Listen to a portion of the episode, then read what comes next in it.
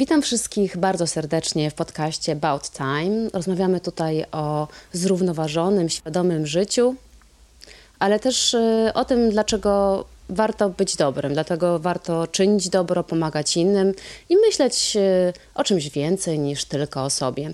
I moją gościnią dzisiaj jest Omena Mensa, która jest przedsiębiorczynią, dziennikarką i prezenterką telewizyjną. Doskonale łączy biznes i obecność w mediach z działalnością dobroczynną. Jest założycielką fundacji Omena Foundation, w ramach której buduje szkołę dla dzieci ulicy w Ganie. Zainicjowała i wyprodukowała charytatywny spektakl teatralny Czarnotowidze, czyli Wymieszani, Posortowani, który porusza tematykę braku tolerancji w Polsce.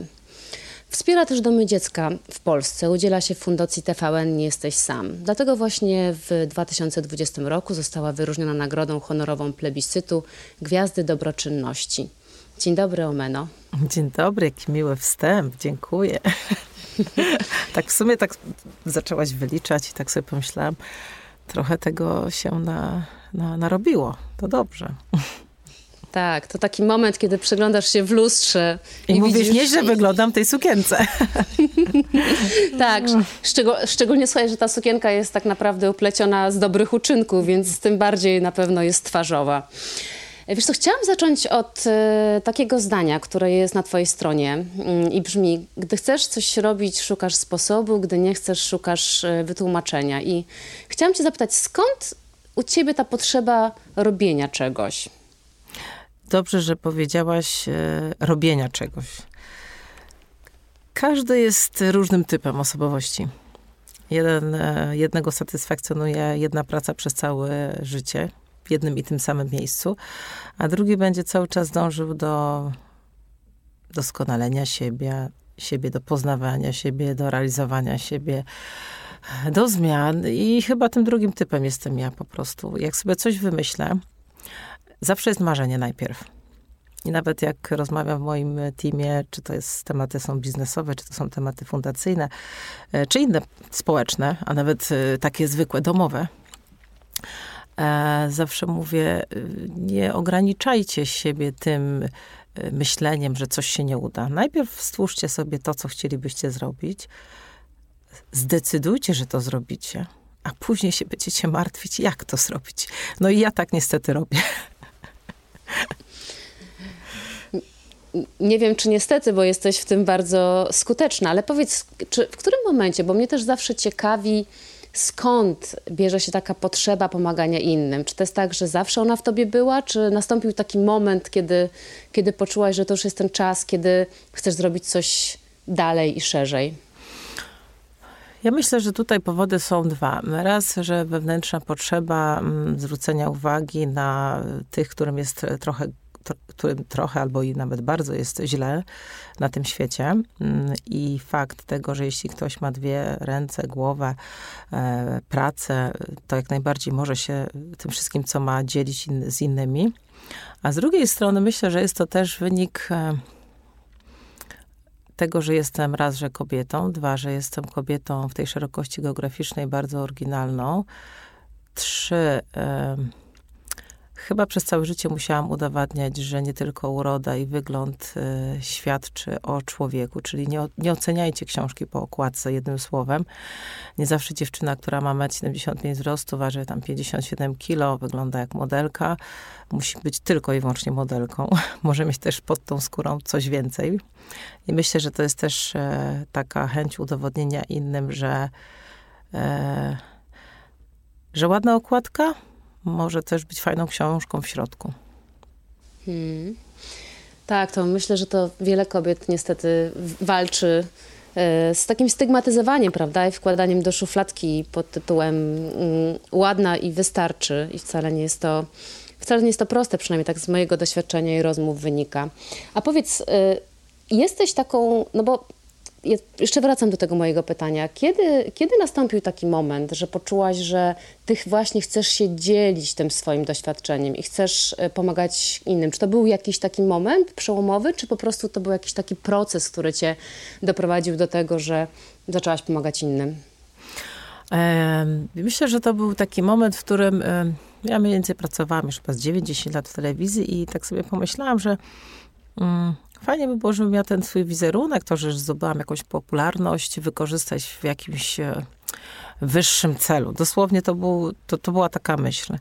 E, I wtedy jakoś nagrywałam jeden z moich programów dotyczących designu.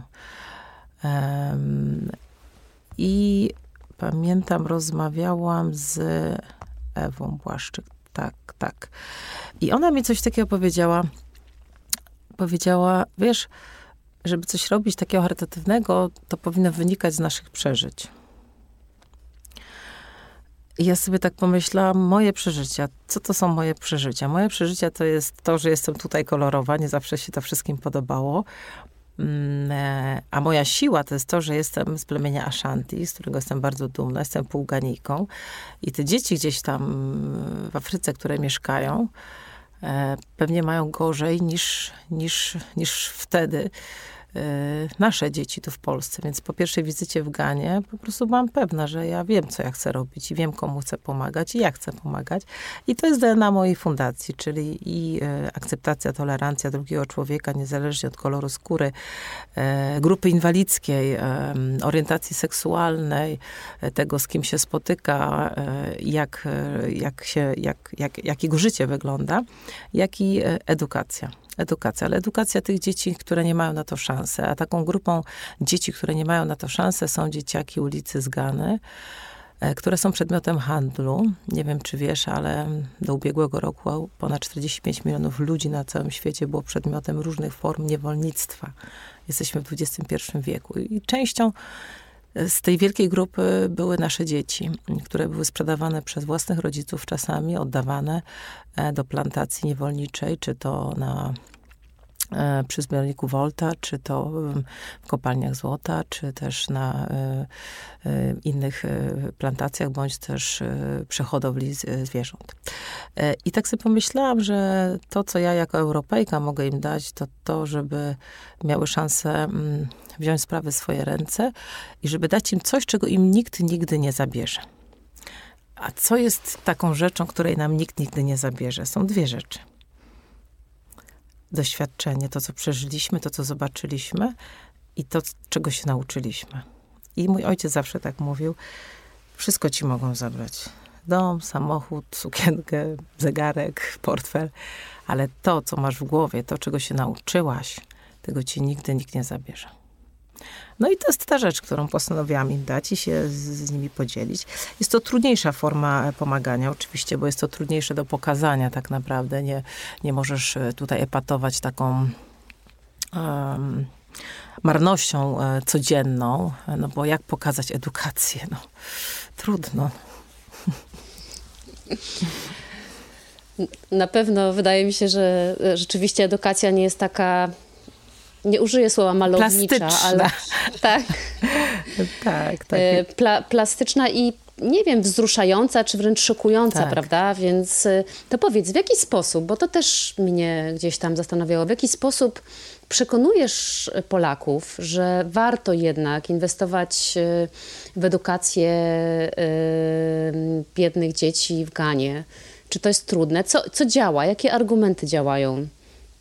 No i widzisz, i teraz pojawia się tutaj zmysł biznesowy i takie podejście, którego ja się nauczyłam gdzieś tam e, w domu rodzinnym, ale też na studiach, czyli pod, podejście projektowe. Jeśli ja chcę coś zrobić, to szukam sposobu. Jeśli nie, to zawsze znajdę wytłumaczenie. Jeśli chcę zbudować szkołę w Ganie i teraz tak, mm, jestem panią z telewizji. Tu mnie jeden pan, drugi pan, trzeci pan zna. Interesuje się architekturą, e, nie wiem, designem prowadzę programy związane z tą tematyką. No i w tej branży mam sporo kontaktów. No więc dzwonię do swoich znajomych, którzy produkują na przykład farby albo e, cement i mówię, słuchajcie, zrobimy fajną akcję promocyjną, będziecie partnerem fundacji, przekażecie środki, dzięki którym ja kupię materiały budowlane w Afryce i będę mogła postawić fundamenty, być może ściany nośne. E, robię dla nich specjalnie dedykowany szyty na miarę mm, projekt. Angażuję w ten projekt oczywiście swoich, e, swoje koleżanki, swoich kolegów, gwiazdy. I zaczynam tak naprawdę promować to, pokazywać, że to jest część dużej inwestycji, że to jest budowa. A później tak naprawdę jest łatwiej, bo najtrudniej było mi namówić pierwszych e, partnerów fundacji. E, to były setki spotkań moich i przekonywanie ich, że tą szkołę trzeba wybudować właśnie w Afryce. I, i opowiadanie im, że e, w Polsce poziom edukacji jest na bardzo wysokim poziomie, bo nie ma dziecka do 15 roku życia, które nie skończyłoby szkoły podstawowej, tak? Natomiast w Ganie czy w Afryce to jest e, wręcz rzadkość. I e, takiej gwarancji nie ma żaden młody człowiek tam dlatego że za tą edukację trzeba płacić. U nas ona, cokolwiek nie powiedzieć o polskim systemie edukacji, no jest jednak darmowa i tą podstawę każdy młody człowiek ma. I ja chciałam po prostu uzmysłowić e, naszemu społeczeństwu, że są ludzie na tym świecie, gdzie nie mają, gdzie dzieciaki nie mają takiej szansy, jak my mamy, i że jesteśmy na tyle rozwiniętym i dobrze prosperującym krajem, w którym czas najwyższy zacząć pomagać innym. E, I to było chyba najtrudniejsze zadanie. Pierwsze trzy lata działania mojej fundacji to były setki komentarzy rasistowskich, obrażających mnie, mój pomysł.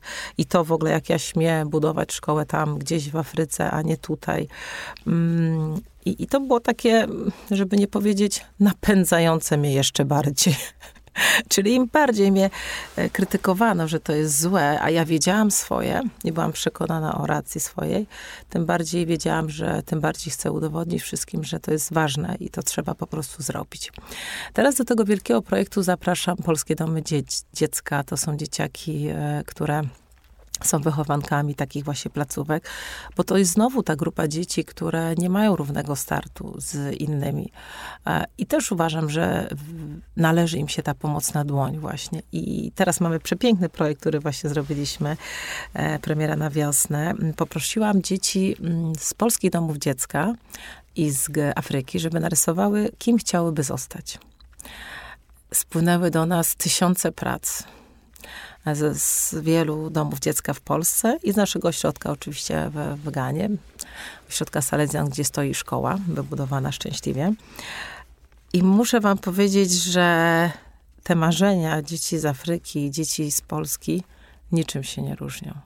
Czasami jakość wykonania prac i bardziej kolorowe kredki, na przykład w Polsce, to tak, ale tak naprawdę, jeśli byś mnie spytała, jakie były zawody, to były podobne. Była to fryzjerka, była to baletnica, weterynarz, lekarz, pielęgniarka, astronauta, kierowca z formuły. Detektyw I, i, i wybraliśmy kilka wyjątkowych prac i całość będzie naniesiona na buty, e, a kolekcja będzie sprzedawana w całej Europie i dzięki tym środkom będziemy mogli zrealizować program edukacyjny właśnie w Ganie na ten rok.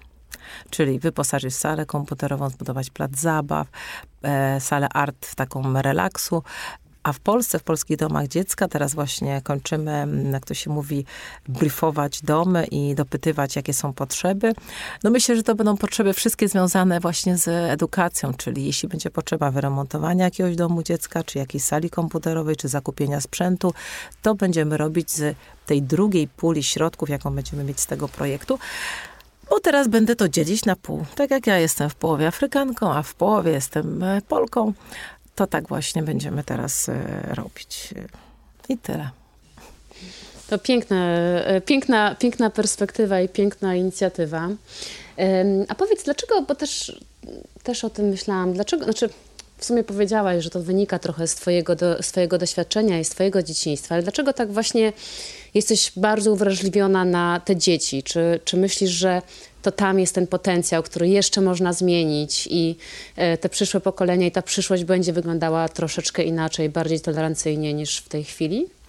Tak, bo uważam, że sama jestem mamą i uważam, że to, jakimi jesteśmy ludźmi, gdy jesteśmy dorośli, jest wynikiem tego, jak kształtowało nas dzieciństwo, jak nasi rodzice wpływali na nas, towarzystwo, w którym się obracaliśmy, e, szkoły.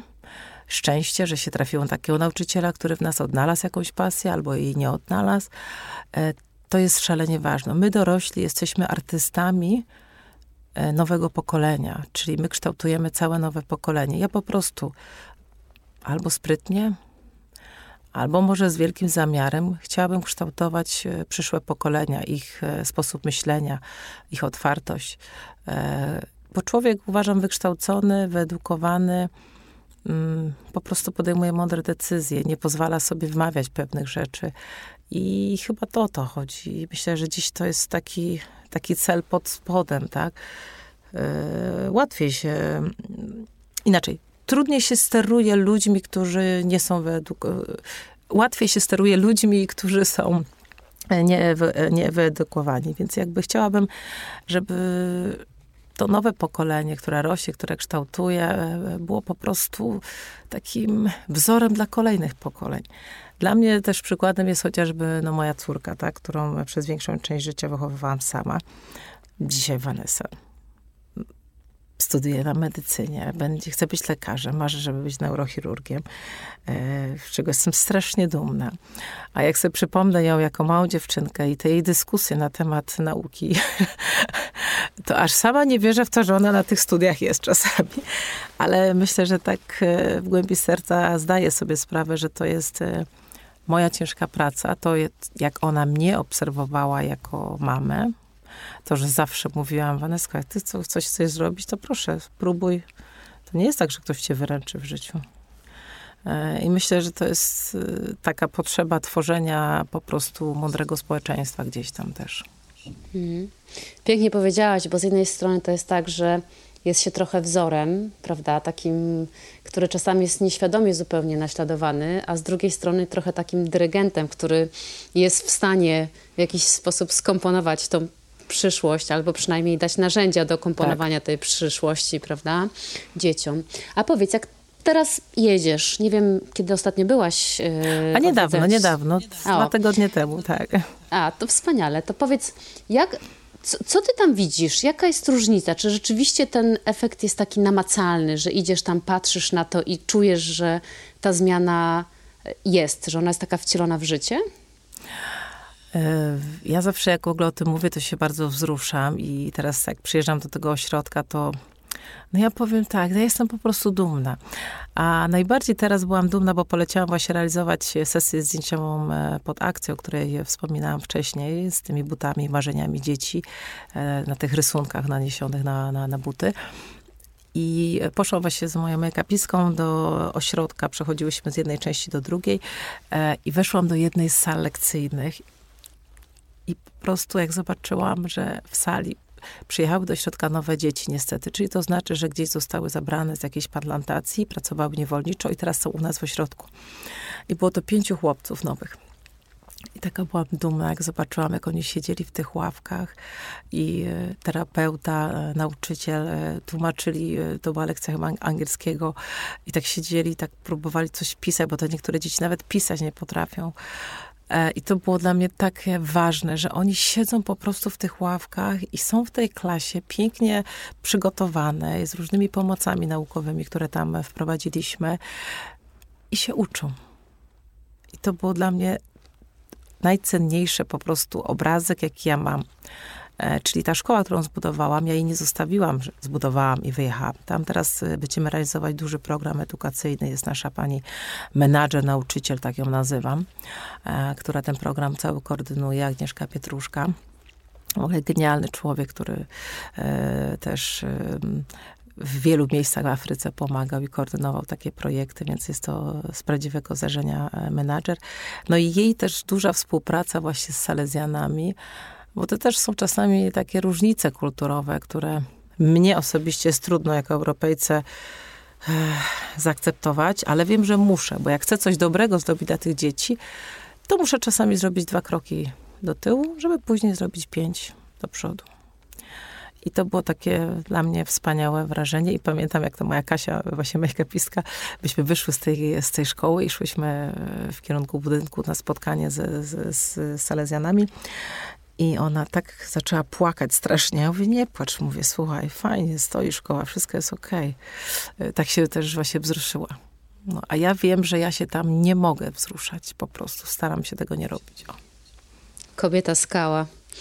A, a powiedz, czy bo też jest trochę tak, że mm, no, większość tych dzieci żyje w takich warunkach i one trochę nie znają alternatywy ani innego świata. Czy one chcą tej pomocy? Czy one czują, że jej potrzebują? Czy dopiero po jakimś czasie zauważają zmiany i, i, i, i, i zaczynają widzieć, że ten świat może wyglądać zupełnie inaczej? No ja jestem taką trochę sprytną mamą. no bo dlaczego moja córka studiuje medycynę? No, moja córka studiuje medycynę, bo dawno, dawno temu e, pokazałam jej e, serial e, o chirurgach. Później e, delikatnie ją, że tak powiem, naprowadzałam. Jej się to strasznie spodobało. I ona tak w to poszła, że, że faktycznie poszła na tą medycynę. Do tego mój ojciec, który jest kardioterakochirurgiem, jego zobaczyła raz w akcji, kiedy musiał uratować kogoś w Londynie. Zemdlała jakaś kobieta w jakimś sklepie, w którym był właśnie z Vanessą. I ona wtedy poczuła, że to jest coś fajnego, coś ważnego, coś, co trzeba robić. I jeśli w mojej przypadku mojej córki ja rozbudziłam w niej taką pasję, e, to tutaj w naszym ośrodku zrobiłam bardzo podobny zabieg. Nasza szkoła ma na przykład wywieszone w, na pierwszym piętrze w sali takiej, e, to jest biblioteka, e, przykłady różnych osób e, na świecie, które zdobyły ogromny sukces. To jest od Ilona Maska po e, Steve'a Jobsa, nawet nasz, mój małżonek się tam znalazł na tej liście, jako Polak. E, ale to nie po to, żeby im było przykład, tylko po to, żeby wiedziały, że każdy ma szansę e, zrealizować swoje marzenie i zrobić coś wielkiego i to w różnych dziedzinach oczywiście, tak? E, więc e, też staramy się pokazywać dzieciom właśnie piękny świat, piękną architekturę. Ktoś to musi narysować. Przecież budynek naszej szkoły zbudował chłopczyk, który był kiedyś dzieckiem ulicy, ale skończył na końcu architekturę. I dlatego ja uważam, że dzieciom trzeba pokazywać, jak wielkie można mieć marzenia. Bo jak się pokazuje te wielkie marzenia, to one chcą do nich dążyć. A jak im się pokazuje przeciętność, one się godzą na przeciętność. Więc jestem w, tym, tej materii trochę niepoprawna, bo pokazuję zawsze więcej niż może trzeba. E, I w tych, którzy chcą i są głodni takiego sukcesu i zmiany swojego życia, i takiej odpowiedzialności za to, co będę robił i żeby to było robione z pasją, to są dzieciaki, które będą grały w tej naszej drużynie. A ja muszę powiedzieć, że większość dzieci w Afryce chce grać w naszej drużynie. Każdy ma jakieś marzenie. Mhm. Nasze dzieci, jeden chce być żołnierzem, drugi chce być księdzem. E, Aisha chce być lekarzem, Isaac chce być lekarzem. E, więc te marzenia są naprawdę no, niesamowite. Hmm.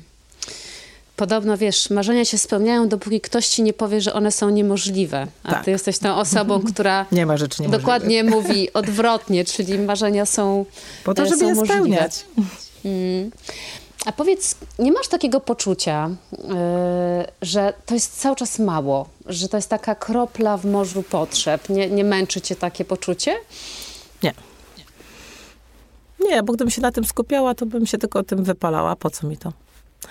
Ja wiesz co, będę szczęśliwa, jak kiedyś uda mi się na przykład na jakimś wielkim przedsięwzięciu charytatywnym, które planujemy w tym roku z moją fundacją i e, z fundacją mojego męża, która właśnie będzie zakładana.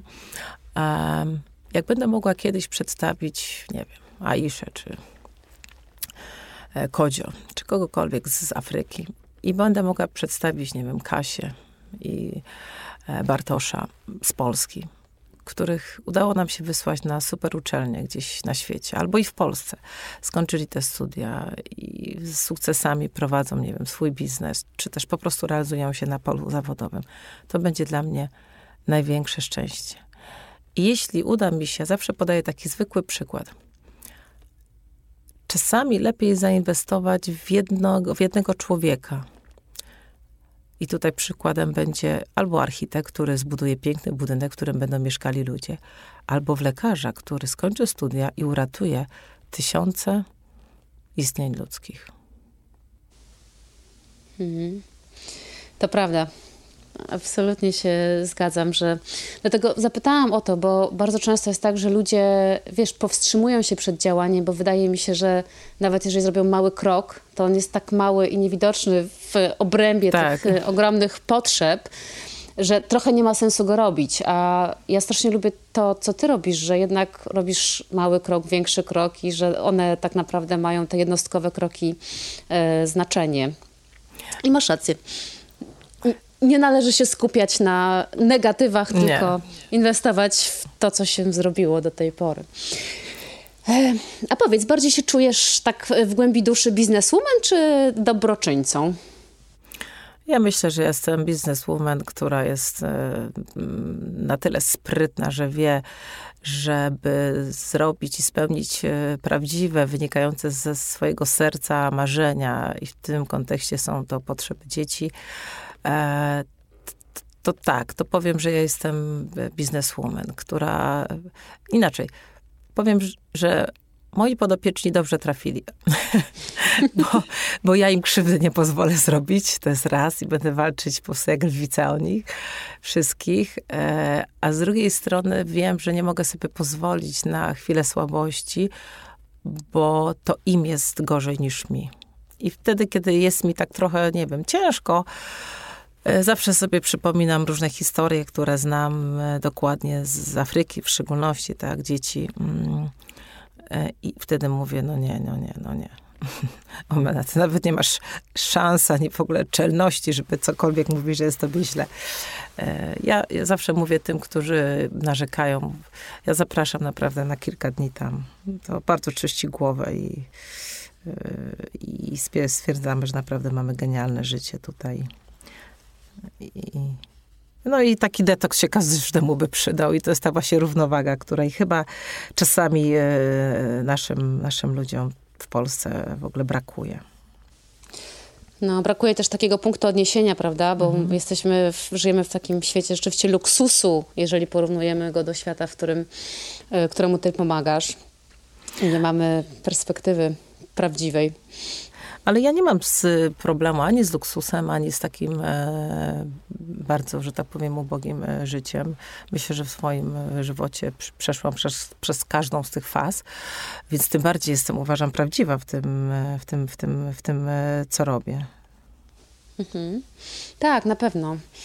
A powiedz, bo też jeszcze tak myślę o tej działalności dobroczynnej, w której ty jesteś taka bardzo skuteczna, tak jak mówisz, że nie pozwolisz zrobić krzywdy swoim y, podopiecznym. Co oprócz według ciebie takiej wrażliwości jednak na, y, no, na bolączki tego świata, co się przydaje?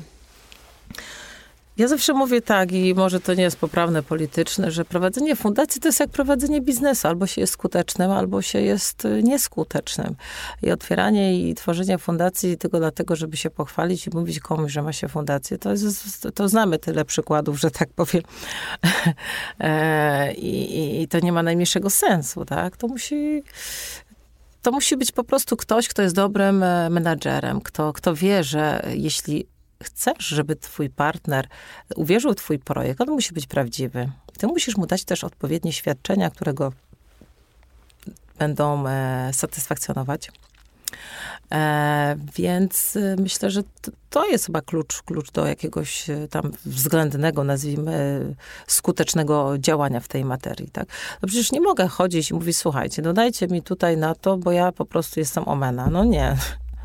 No przecież to nikt z tego powodu mi nie przekaże tych środków. Ja muszę im pokazać, że tam jest potrzeba, że ja to, te pieniądze dobrze wydam, e, że ja im pokażę, że zostały wydane, że ta szkoła stoi faktycznie, że program edukacyjny jest realizowany. E, I, I tyle. Po prostu trzeba być prawdziwym i szczerym. Hmm.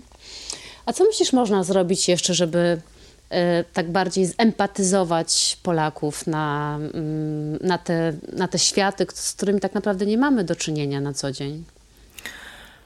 A, to już ostatnia sytuacja na naszej jakby granicy pokazuje jakiś tam sposób myślenia, nie wiem, czy większej części społeczeństwa, czy, czy, czy mniejszej. E, trudno mi tutaj oceniać to. Natomiast e, myślę, że edukacja właśnie, to, żeby nie wiem, czy to jest taki problem, żeby jedną lekcję w, w tygodniu mieć o świecie, o różnych społecznościach, o tym, jak się żyje w różnych krajach z czego te kraje słyną. Żeby tym ludziom pokazywać, że ten świat nie jest monochromatyczny, tylko jest naprawdę tak bardzo różny i mm, na przykład, pamiętam jak byłam dawno temu na Zanzibarze z, z moją córką i e, nie zapomnę tego nigdy, jak był odpływ. I myśmy poszły właśnie tak w stronę oceanu, jak był ten odpływ na taki spacer. Spotkałyśmy tam dziewczynkę, która coś tam niosła i coś ja ją spytałam, bo to był w, w dzień, dzień tygodnia, taki dzień, kiedy powinny być lekcje. Ja ją spytałam właśnie, a czy ty chodzisz do szkoły? A ona mi powiedziała, że tutaj się nie, dziewczynki nie chodzą do szkoły. Moja córka, to, ale jak nie chodzą? I taka, taki trochę był błysk wokół Vanesy e, oka. Ojej, to tak mają fajnie, pewnie cały rok wakacje. Ale to nie było, to nie było takie niechodzenie do szkoły, bo wakacje. To po prostu niechodzenie, dlatego że jakby mentalność, religijność akurat w tej szerokości no tak gdzieś kształtowała e, to, to społeczeństwo, czego ja oczywiście nie pochwalam. E, ale są różne religie, różne tradycje i w jednej jest taka, że dziewczynki niekoniecznie muszą być mądre, a, a w innej wręcz przeciwnie. E, dlatego takie pokazywanie i właśnie tej różnorodności czasami pozwala takiemu młodemu człowiekowi wyciąganie wniosków. O, to mi się nie podoba, to mi się podoba. I on wtedy decyduje, widzi. Po drugie, jak widzi różne rzeczy, to może e, inaczej, to też jego ocena sytuacji różnych i zachowań jest troszeczkę inna niż jak widzi cały czas ten sam obraz. Hmm. Tak, pięknie mówisz tej różnorodności i to, co powiedziałaś na początku, prawda, że jeżeli mamy większą świadomość i mądrość, która wynika z tej edukacji, to też jesteśmy trudniej manipulowalni, bo podejmujemy samodzielne decyzje, więc pewnie nie do końca wszystkim ta edukacja leży. No nie, no e, nie. Ale to jest temat rzeka, bo to też jest niestety kwestia taka troszkę wynikająca z tego, dlaczego większym mocarstwom nie zależy na tym, żeby Afrykańczycy byli dobrze wykształceni. Bo to są pieniądze, bo to jest polityka. Mm, e, wojna Tutsi i Hutu e, około 2000 roku pochłonęła ponad 5 milionów ludzi. E, I wtedy koltan słynny, który mamy w każdym z telefonów, który używamy, wydobycie tego surowca kosztowało w Afryce około pięciu może dolarów. Hmm. Wyobraź sobie, za ile był sprzedawany kilogram w Stanach Zjednoczonych, kiedy premierę miała gra PlayStation wtedy. Zgadnij. Nie będę zgadywać, bo na pewno nie trafię. No, około 600-700 dolarów, czyli w Afryce mhm. wydobywamy coś za około między 2,5 a 5 dolara. E, to leci już do Stanów i nabiera takiej e, wartości na poziomie kilkuset e, dolarów. I teraz tak, kto na tym zarabia? Kto się cieszy z tego, że tak naprawdę gdzieś tam ci Afrykańczycy nie wiedzą, jakie złoto mają? No duże koncerny, mm. zagraniczny świat. Dlatego ja uważam, że każdy człowiek ma prawo wiedzieć, być mądry i wtedy może podejmować decyzje. Bo gdyby ktoś kiedyś tym ludziom powiedział: Słuchajcie, macie najdroższy surowiec na świecie, sprytnie negocjujcie ze swoimi odbiorcami. Podzielcie się nawet z nimi po połowie. To myślę, że tematu głodu w, w, set, w setkach miejsc nie byłoby w Afryce. Hmm.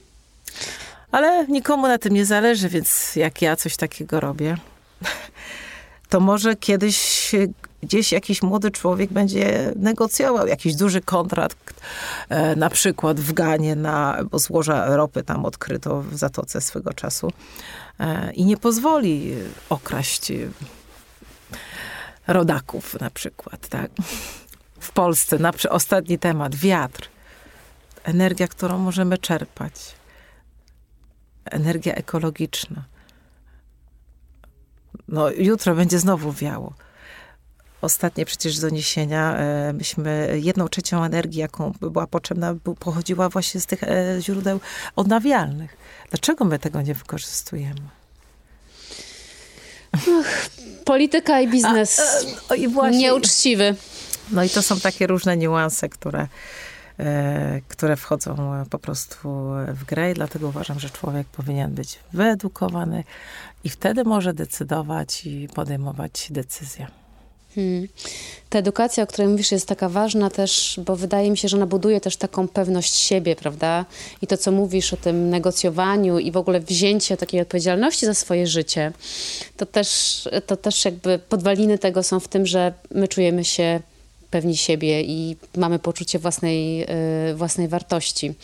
A z drugiej, z jednej strony dużo mówisz o edukacji, ale też y, angażujesz się w, w takie przedsięwzięcia, które są charytatywne, ale artystyczne. Czy uważasz, że sztuka też ma siłę przekonywania? Oj, bardzo sztukę kocham i bardzo jestem tutaj na tym polu, że tak powiem, to jest mój taki, no nie wiem, drugi, jak nie pierwszy czasami konik. Um, sztuka jest wyrazem artysty, jest tym, o czym mówiłam wcześniej, czyli my jako rodzice jesteśmy trochę artystami, takim rzeźbiarzem, który tworzy to dziecko, kształtuje tą rzeźbę, żeby ona była piękna, okazała, mocna, na każdą złą pogodę wytrzymała. E, I tak też troszkę jest ze sztuką. Sztuka nas uwrażliwia, sztuka sprawia, że e, trud włożony w przygotowanie danego dzieła jest doceniony przez publikę.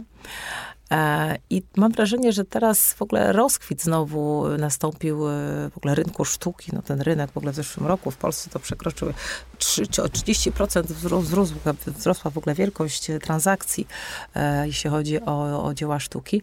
Mm, no i dla mnie ten design, który jest bardzo ważny, czyli to miejsce, w którym żyjemy, w którym mieszkamy, architektura, to są takie rzeczy, które są szalenie ważne. No i teraz realizuję właśnie no, wyjątkowy projekt o tym, w jaki sposób rewitalizować historyczne e, budynki, czyli jak ratować historię, jak pokazywać, jak się opiekować takimi budynkami, bo e, tym, czym jesteśmy dziś, to też jest historia właśnie, czyli ten początek, te, ten rodzic, ten dom, z którego się wywodzimy. W Polsce boli mnie strasznie, w jaki sposób traktowane są niektóre zabytki, e, ile jest pałaców, które są zniszczone, zdewastowane, e, jak nie wspiera się w ogóle inwestorów, którzy chcą e, rewitalizować takie budynki. I to są takie rzeczy, które mnie też gdzieś tam bolą. O. E, e, I też się tym bardzo mocno w to angażuję i e, inwestuję swój czas. No i teraz ta realizacja produkcji telewizyjnej, która właśnie ma trochę uwrażliwić nas i pokazać, jak trudny to jest proces, jak ważny i jak dobrych mamy rzemieślników, architektów, projektantów i w Europie, i, i w Polsce. Hmm. To prawda, ta druga noga jakby mm, takiej potrzeby pomagania innym oprócz y, tej wiedzy jest na pewno wrażliwość, bo to ona sprawia, że y, w ogóle odczuwamy empatię albo jesteśmy w stanie poczuć cokolwiek y, innego niż swoje własne, nie wiem, potrzeby czy motywacje oprócz, tak jak mówisz, zajmujesz się też designem i uwrażliwiasz ludzi na piękno, ale też stworzyłaś mm, spektakl teatralny o tolerancji. Skąd ten pomysł i jaki był cel w ogóle tego projektu? No pewnej nocy się obudziłam, stwierdziłam, że ja uwielbiam chodzić w ogóle do teatru na komedię. A że ci, którzy mnie znają, wiedzą, że jestem, że tak powiem, mam duży dystans do siebie i, i lubię się pośmiać, jak trzeba. E, no i zadzwoniłam, pamiętam, e, do, do, do znajomych, mówię, słuchaj, potrzebuję kogoś dobrego w Polsce, kto mi napisze taki tekst zabawny. Chciałabym, żeby to była sztuka, która będzie tak śmiesznie trochę mówiła o tolerancji i braku. Mm, I czy ty znasz kogoś? Marcin Szczygielski. Najlepsze nazwisko. Mówię, dobra. Numer proszę. Numer zadzwonione, wytłumaczone. Marcin zachwycony, mówi, dobra, robimy. No i tam chwilę się, że tak powiem, to e, obrabiało. No i tam zadzwoniłam do niego po trzech miesiącach. Mówię, słuchaj, no jak to z tym tekstem? A on do mnie, a to tak poważnie ty chcesz? Ja mówię, no tak, no mówię, no ale jak chcesz to wyrażać? Aha, no dobra, no to trzeba było umowę podpisać, przygotować, wszystko dobrze. Podpisana umowa, robimy. No i Marcin stworzył coś genialnego, mianowicie mm, ten temat toczy się w Domu Kultury, e, do którego zostają zaproszone w wielkim cudzysłowie osoby wyjątkowe. Jest to e, dziewczyna, która jeździ na wózku, była tancerka, transseksualista, dziewczyna, która jest mulatką, E, nacjonalista, e, tu, e, chłopak tureckiego pochodzenia, który jest w Polsce kurierem, no i pani, która organizuje to wszystko, Wanda. No i mają oni stworzyć taki wspólny zespół, nazwijmy taneczny. No oczywiście nacjonalista próbuje im to wszystko zepsuć, ale koniec końców każdy się z każdym wymiesza, ukocha, pośmieje. No jest to przezabawna naprawdę komedia, ale ona też jest takim morałem i z taką chwilą e, zadumy nad tym, jak traktujemy ludzi, którzy czasami są obok nas, e, inaczej wyglądają, inaczej myślą, z może w naszym, naszej opinii nie tymi, co, co trzeba osobami sypiają, e, a jednak po tej sztuce nawet chyba mam wrażenie największy ksenofob wychodzi z uśmiechem z teatru i cieszę się strasznie, bo ta sztuka została kupiona przez moją stację matkę, e, przez TVN, mm, prawa do ekranizacji. I może kiedyś powstanie film kinowy e, właśnie o, o takiej niesamowitej, wyjątkowej grupie, no w sumie już wychodzi teraz przyjaciół na końcu. Łącznie z tym nacjonalistą. Myślę, że to duża sztuka opowiadać o ważnych rzeczach e, lekko i z humorem i z dystansem. Tak. I pewnie to, co mówisz, że takie, taki sposób mówienia bardziej trafia. Bardziej. Nie, prawda? nie buduje takiego oporu, który, który czasami mamy, bo nie chcemy się identyfikować z rzeczami, które są smutne, brzydkie, niedobre, niekomfortowe. E, więc trzymam kciuki, że TVN się zdecyduje, żeby stworzyć z tego coś bardziej masowego. Tak. A co dalej? Jakie plany, marzenia, strategia, Oj, projekty? Strategia. No nawet nie chcę, nie chcę mówić, bo ja już po prostu w nocy ostatnio nie śpię z tego wszystkiego. No teraz buduję kolejny team do, do, do, kolejnej, e, do, do kolejnego ważnego tematu. Za chwileczkę będziemy mm, uruchamiać fundację też mojego męża, która będzie wspierała dzieci z biednych wiejskich rodzin, bo on z takiej właśnie e, rodziny pochodzi. Było mu bardzo, bardzo trudno. E, I, i, I to, co osiągnął, to jest tylko ja wiem, jaka ciężka jego praca. I takie właśnie dzieciaki chcemy wspierać, właśnie z biednych wiejskich rodzin, ale także innowacje, więc to jest jeden z tematów, które robię. Dwie inne spółki, które już tematy takie bardzo mocno biznesowe poruszają, ale to niekoniecznie ten dzisiejszy chyba podcast na ten temat. Jak będziemy o biznesach rozmawiać, to się musimy też na dłuższą rozmowę e, e, umówić. I co? I powiem tak, jestem w ciągłej rekrutacji ja zawsze mówię, że ja nie jestem łatwą szefową. A to wynika z tego, że trudno jest mi akceptować y, czasami ludzi, którzy właśnie narzekają. Bo ja wiem, jak trudno jest tym dzieciakom w tej ganie i pod tym względem jestem taka trochę, e, ja uważam, może bezwzględna, tak? Bo, bo, bo ja wiem, że takim dzieciakom jest mega trudno, a jak ja widzę przed sobą człowieka, któremu nic czego nie brakuje, a je, jeszcze i tak jest cały czas jakiś problem, jest to dla mnie tak trudne do zrozumienia. E, więc pracuję z ludźmi, staram się otaczać takimi ludźmi, którzy rozumieją, gdy chcesz coś zrobić, szukasz sposobu, gdy nie chcesz, zawsze znajdziesz wytłumaczeń. Jest mi po prostu łatwiej. E, I jest, e, jak oni rozumieją moją wizję i sposób patrzenia na pewne tematy. Dla mnie nie ma, dla mnie nie ma czegoś takiego, że jest problem. On może być, ale on jest po to, żeby go rozwiązać. Hmm. To prawda. Tak na koniec powiedz, jeżeli ktoś słucha nas, ktoś, kto chciałby zacząć pomagać, ale tak jak mówi, nie ma takiej rozpoznawalności tak jak ty, nie ma takich możliwości. Wydaje mi się, że tak naprawdę to on nic nie może zrobić. To co on może zrobić? Zawsze coś może zrobić, co sprawi, że będziesz się dobrze czuł, lepiej. E, dla, e, dla, e, dla drugiego człowieka. To są takie rzeczy jak e, moja córka, która jako dwudziestolatka odwiedza swoją nianię z dzieciństwa, której pomagamy, bo akurat choruje pani i, zawsze co, co kilka miesięcy jedzie, odwiedza ją i, znajduje zawsze na to czas. To jest staruszka, która gdzieś tam stoi pod sklepem i której czasami trzeba po prostu podejść i pójść z nią kupić lekarstwo do, do apteki. Albo kupić od niej piękny mały bukiecik, który może nie wygląda idealnie, ale sprawi jej to wielką radość. To są małe rzeczy, które po prostu trzeba robić, bo człowiek jak coś takiego robi, zwyczajnie lepiej się czuje i, i tyle. Nie polecam wam zakładania fundacji, jeśli nie czujecie się na siłach, bo to jest prowadzenie poważnej firmy, poważnego przedsiębiorstwa. To są księgowe, to są statusy, to są rozliczenia mm, projektów. To jest cały czas wyciąganie ze, z prywatnej kieszeni ogromnych y, czasami kwot, bo się chce te projekty dowieść, chce się pokazać, że się to zrobiło i chce się tym ludziom, dla których się to robi, dać to, co się obiecało. Tak było też ze mną, tak?